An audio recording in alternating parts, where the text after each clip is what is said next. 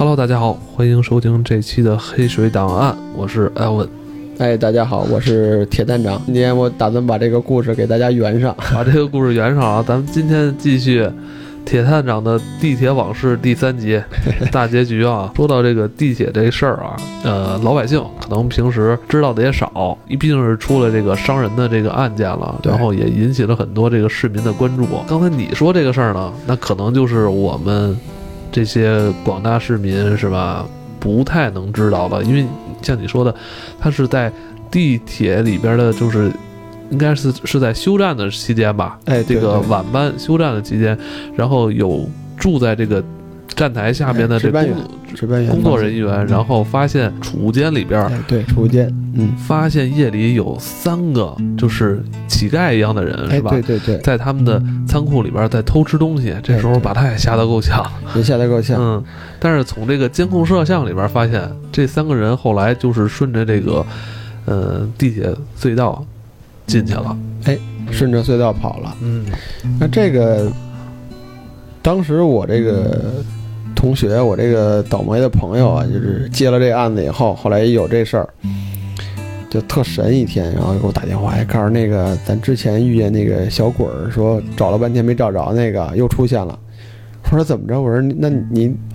跟我说，那我还得跑那个站里的，还得蹲守，嗯，怎么也得说把这事儿结了。后来又跟我说这事儿啊，这回有视频录像了。然后就是我之前上一集跟大家谈这个，所以视频录像里发现的全过程，我就给大家简单的讲解了一下。那当时看到这个视频以后，我很兴奋，我说这个这回看见真东西了。我说这个看这个行为的速度，然后从。视频上咱也能大体推断一下他的身高，然后速度很快，考虑应该是年龄啊比较小，应该是身高各方面可能是小孩那种。嗯，而且看他们这个行走的路线啊，因为呃地铁里头有办公区，咱现在坐地铁也能看见那写着这个禁止入内，里头就是人家办公区。嗯，可能有一些设备，还有一些宿舍呀、什么储物间呀都在里面。哎。这些人跑呢，不是乱跑，他从这个储物间出来以后，呃，手里头还拿着一些东西，然后从这个办公区开门，然后跑到站台，然后顺着站台最靠边，顺着这个隧道就跑进去了，所以他很有秩序。嗯，所以说这些人不是乱跑，嗯，他并不是说盲目的，嗯，所以对这个站台以及整个隧道，咱能分析这些人是很清楚的。那所以考虑可能。当时就考虑，可能跟之前那个，呃，在隧道里发现那个些小孩儿啊，可能是一路，哎，应该是一条线上的故事。但是后来就考虑，这些人都跑哪儿去了？对，哎，这是最大一个关键点，因为我们毕竟也是跑到这个战区这个隧道里去搜查，然后还视频录像一直在看，没发现这些人去哪儿了，没找着。后来有推测，跟我那个同学，我们就推测，我说弄不好还在那个维修的站点上。嗯，因为后来我们开车去了一下那个站点，我才发现那个列车维修那个整个场站是特别特别大的一个厂区。它都在地下吗？哎，有一部分是在露天，嗯，有一部分是在地下，因为它有些大型的机械设备，你要维修列车的话，你可能要吊装起来。哦，哎，而且。呃，设备比较复杂，人比较少，就是这个地儿显大了以后，一般晚上那个工作人员人就不多，有的时候就开几盏灯，各方面你可能晚上去巡控的话，你可能看见就有几个班组，十多人在那儿就维修地铁，就这么一个过程。呃，灯光也不是很明亮，所以我们推断啊，当时推断，可能这些流浪的小孩可能就在这个位置。大体这个隧道里头里外侧可能就在这块儿生活。哦，哎，因为毕竟还有一些就是通过这些维修工人说啊，有这个偷偷一些机电设备的，啊，偷一些工具来出去换钱的这些人，当时考虑可能就这个位置，嗯，但是始终没有找到。然后这个事儿就这么一直摸排，然后地铁。也严加看管，看看到底有没有发现的情况。大约过了那么三四天吧，又出事儿了。又出事儿了，又出事儿了。这次事儿出现在是在白天，嗯白天呢，这个战区的民警日常巡逻的时候发现啊，这个地铁里头有小偷。嗯因为这个小偷啊，跟咱们正常这个，嗯、上下班的一些群众不一样，他那眼神儿就不一样，嗯，他老往你兜儿上翻着，看看有没有手机啊，有没有钱包掖哪儿了之类的。对对对，因为他老往这儿盯了。对你之前一集嘛，是吧？我就是你也给大家说过，哎是不是？对对对小偷这事儿讲过一集是吧？对，啊，讲过小偷，这个眼神又不对，对，这个一般人你发现不了，但是老民警人常年守着站地铁，嗯人对这个比较敏感。而且当时老民警叙述啊，就这几个小偷吧，嗯，穿的破衣拉撒的，就那衣服特别脏，黑了吧唧的。穿这么破也容易暴露目标。哎，对 他们这个一上站台，然后这个就没事瞄着人手机，嗯各方面的，嗯就其谁都注意，就这么一个情况。后来把这几个人抓着以后，因为他也的确有这个实施这个盗窃的这个过程，当时就被一个民警现场就给按那儿了。按那儿以后，因为当时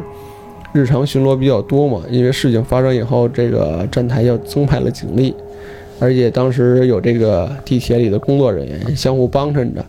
一下就抓了仨，嗯，都是小孩儿是哎吧？都是小孩儿。嗯然后大约十多岁吧，啊，十六七那么一岁数，身高都不高，一米六几那么一小个儿，一下抓了仨，抓了仨以后，刑警刑警队说接到通知说在哪哪站，一下抓了三个小孩儿小偷，而且这个穿衣貌相各方面跟那个视频录像里的很很像，嗯刑警队就去看见了，后来发现这仨小孩儿怎么回事啊？全是聋哑人。哦，哎，这说这个就跟之前这些事情全能连到一块儿了，嗯因为当时就考虑，如果这个正常各方面的人，因为聋哑人是这样，但聋哑人可能大家，呃，如果有接触的可能会了解，你接触不多的可能不太清楚。聋哑人一般他的发声的能力都会有，就是他可以正常的发音，但是他没有听力，而且就是因为他没有听力，可能啊、他不会说话，就这么一个过程。但是但是这些人还是有这个发音能力，偶尔会会叫啊或者什么，但是他没法说话，就这么一个过程嗯，啊，完全是因为他听力的问题。十聋九哑。哎，对，是这么一个过程，所以发现这个事儿以后，就跟之前很多事情能串到一起。就为什么会有人在隧道里能强忍着这种列车过来这种哐啷哐啷这种声音，哦而没有反应？所以他受他不会受到这种噪音的干扰。，对对对，他没有影响，对于他来说是没有影响。嗯另一个就是那个看那个之前咱们那个值班员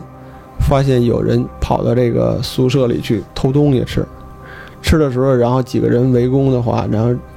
这个这几个人没有发现，哎，对对，嗯。喊话的时候他没有反应，原因就是他聋哑人，然后把那个监控录像调出来给他看，说那是不是你？这几个聋哑人说哎点头，你看他有反应，说那可能是我是我，有这么一个反应。后来就知道了为什么当时这些这些人喊话各方面，这几个人在里面吃没有反应，是因为他根本就听不到声音。哦，所以中途看视频录像会有一段时间的是空档期，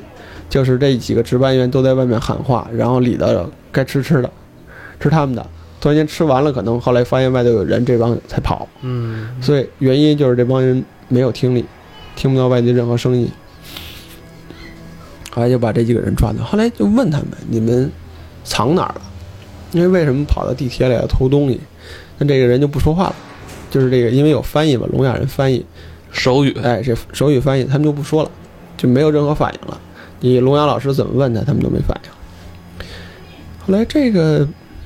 人刑警队查案的找到这个事情发生了，考虑这可能就是一直地铁里传出那个小鬼儿给逮着了，你得把起因经过分析出来呀、到底怎么回事？你们怎么跑那儿躲着去？但又介于是聋哑人，身份查不到，因为聋哑人这些人，你跟他说话各方面毕竟有障碍，你要通过这个老师来翻译，而且聋哑人他的一般文化层次，就像那抓那几个人，就是不识字，他也不会写东西，而且你不写东西的话，你通过咱们网络系统，你很难找到他叫什么，也找不到他照片啊，找不到他家属，就就是就是三个黑党的人。嗯，呃，这个案子后来你说这个怎么破？当时大家也发愁，你找不到人，你你这人抓到以后就是嗯，得不到任何信息，对对对，哎，哎发愁。但是当时好在这个聋哑老师，哎，当时这个这个老师姓陈，而且这个老师跟我后来因为在工作上有一些工作上的交往各方面，哎比较好。这个老师也是因为多年跟我们这个协同作案，就办案嘛，哎，然后会审一些聋哑犯人之类，都用这个老师。这个老师的警觉性很高，他就发现这几个小孩可能跟之前的一个案件可能有一些关系。那之前发生一个什么案子呢？就是也是在地铁里，哎，民警抓贼，抓到一个岁数比较大的聋哑人，然后他呢带了两个小孩偷东西，然后一波让这个老民警一人抓了仨，给这人抓了。当时问这个岁数比较大的这个人，考虑说你为什么偷东西什么为什么被现场抓呀？他就当时就不讲。后来这个聋哑老师就因为有可能有这个经历啊，考虑这个人可能是那个哑巴头儿。哦，什么叫哑巴头儿？就是他可能岁数比较大，各方面他会笼络很多的这个小的聋哑孩子，一个团伙出来一起偷东西，哎，这样把这个这个哑巴这个当这个领头的可能给抓了，然后底下这些小孩呢就没有没有领头的就跑了。哦哎，当时这个老师呢是有这么一个考虑，后来这个事儿呢跟我这个同学也说了，后来跟我也说了。啊，我说这事儿我说好办啊，我说你你当时问的那个那个人多大岁数叫什么，还有没有印象？我给你查查那个案子，然后可以调一些这个当时的资料来，嗯来让咱们来这个分析一下。然后那个陈老师就把那个当时他做那个记录，就应该是在一两个月前，一两个月前他的一个案子的一些记录人名给我，然后我通过网络系统我查了一下。嗯，然后这个正好这个案子是我之前的一个同事的案子，哎，是一个同事的，案子对。啊后来我就跟我那个同事说，我说你把那个嫌疑人的照片，你去拍一个现场的照片给我，嗯，因为你抓的这几个小孩可能不会说话，没有什么言语表达，但是他能看呀、哎，你把那个你抓那个人的照片给我，你让他们看一下，看看这几个小孩有没有什么反应。后来我说一定要这个要现在的，你别把之前那个什么啊户口本啊、身份证上的照片给我调来，你就要他这个现在的一个图片。然后我这个同事就去这个看守所里头，把这个人的现有的照片拍了一下给我，我就给传过去了。后来以后，这个聋哑老师在跟他们沟通的时候，把这个照片出示这个给这个小孩看，这几个小孩都有反应。哎，后来当时就有有谱了，还说这这一定有事儿。但是他之前他们的这个领头的这个人嗯，被逮之后，就是被逮的时候和这个三个小孩犯案的这个站是同一个站吗？不是，不是，但是离着很近，是一个线上的。哦，哎等于他们是流窜在这个地铁下边的隧道，对对对，是这么一个情况。后来这个经过，毕竟是小孩嘛，心理防线也比较好攻破。这个老师可能也比较用心，嗯，就很很好的跟这个被抓的这个三个小孩沟通了一下。后来这个三个小孩就说啊，说我们几个都是外地人，哎，都是通过这个网 QQ，我们相互跟这个啊这个这个他所谓他们哎师傅吧，他们是也是有一个群这么一个，哦。哎，不管是文字啊，是汉语拼音啊，他们自己有一种沟通方式，哦，沟通。他们说这个这个哑巴头呢，给他发这些指令，告诉你们来哪儿哪儿哪儿，我给你们找一份工作，给你们钱，给你们吃穿。然后这些人就相互聚到咱们这儿来了，跑到地铁里就进行一个行窃，而且在里头呢，毕竟是这个哑巴头可能岁数比较大，这个不是什么好人。对，他说给这些小孩儿一些吃穿呀，然后说照顾聋哑人啊，实际上就是组织他们来犯罪。哦，那，这个事儿之前也会有这种案子，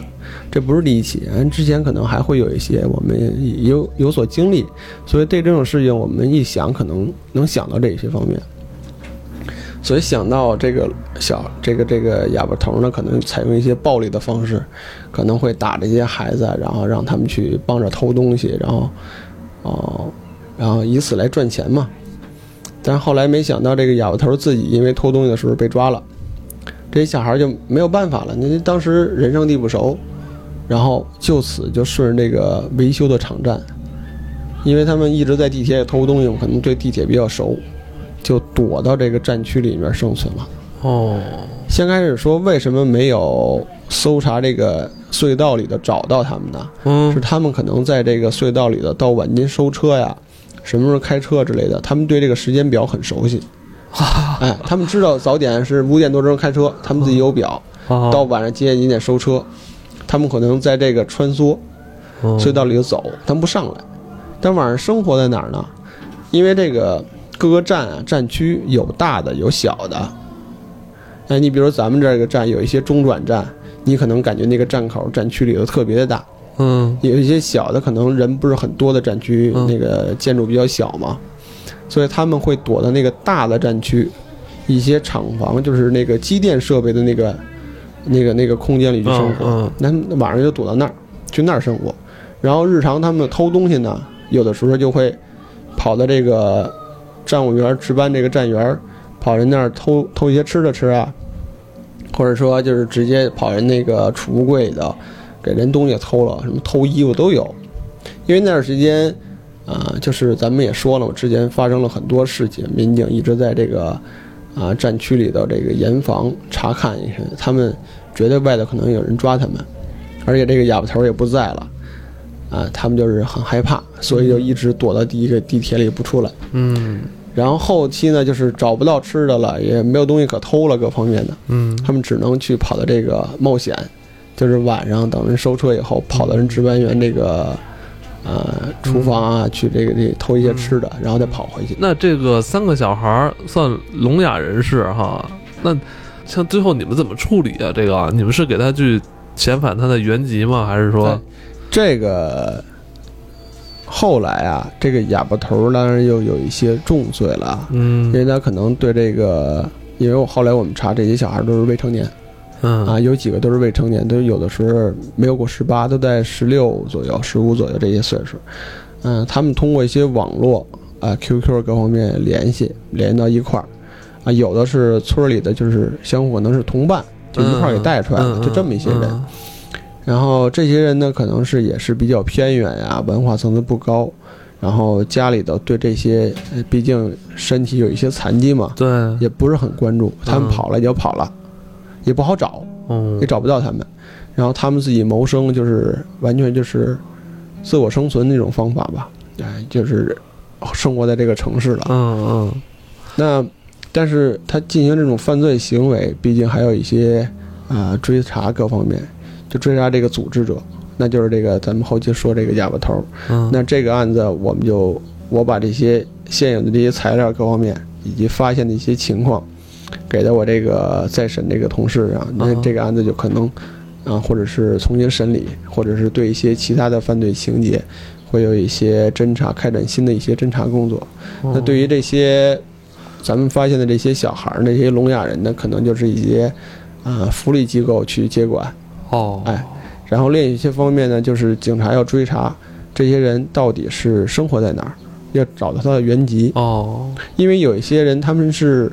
呃，十五岁左右，你还需要有监护人的，对对对，嗯可能弄不好，这些人可能有可能会会被拐卖出来的，也有可能。嗯，哎所以你要找这越查这事儿可能就有可能会越大哈，这也很大，因为当时涉及的孩子还不少呢，是吧？他象中有可能是一个团伙作案，是吧？哎，对对对，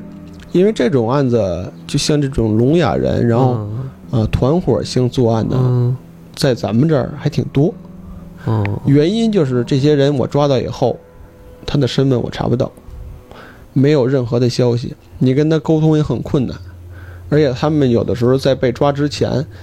就会有一些采用一些暴力的手段，就告诉他，如果你哪天被警察抓了，嗯，你一定不能说出我来，嗯，你也不能说你是偷东西的，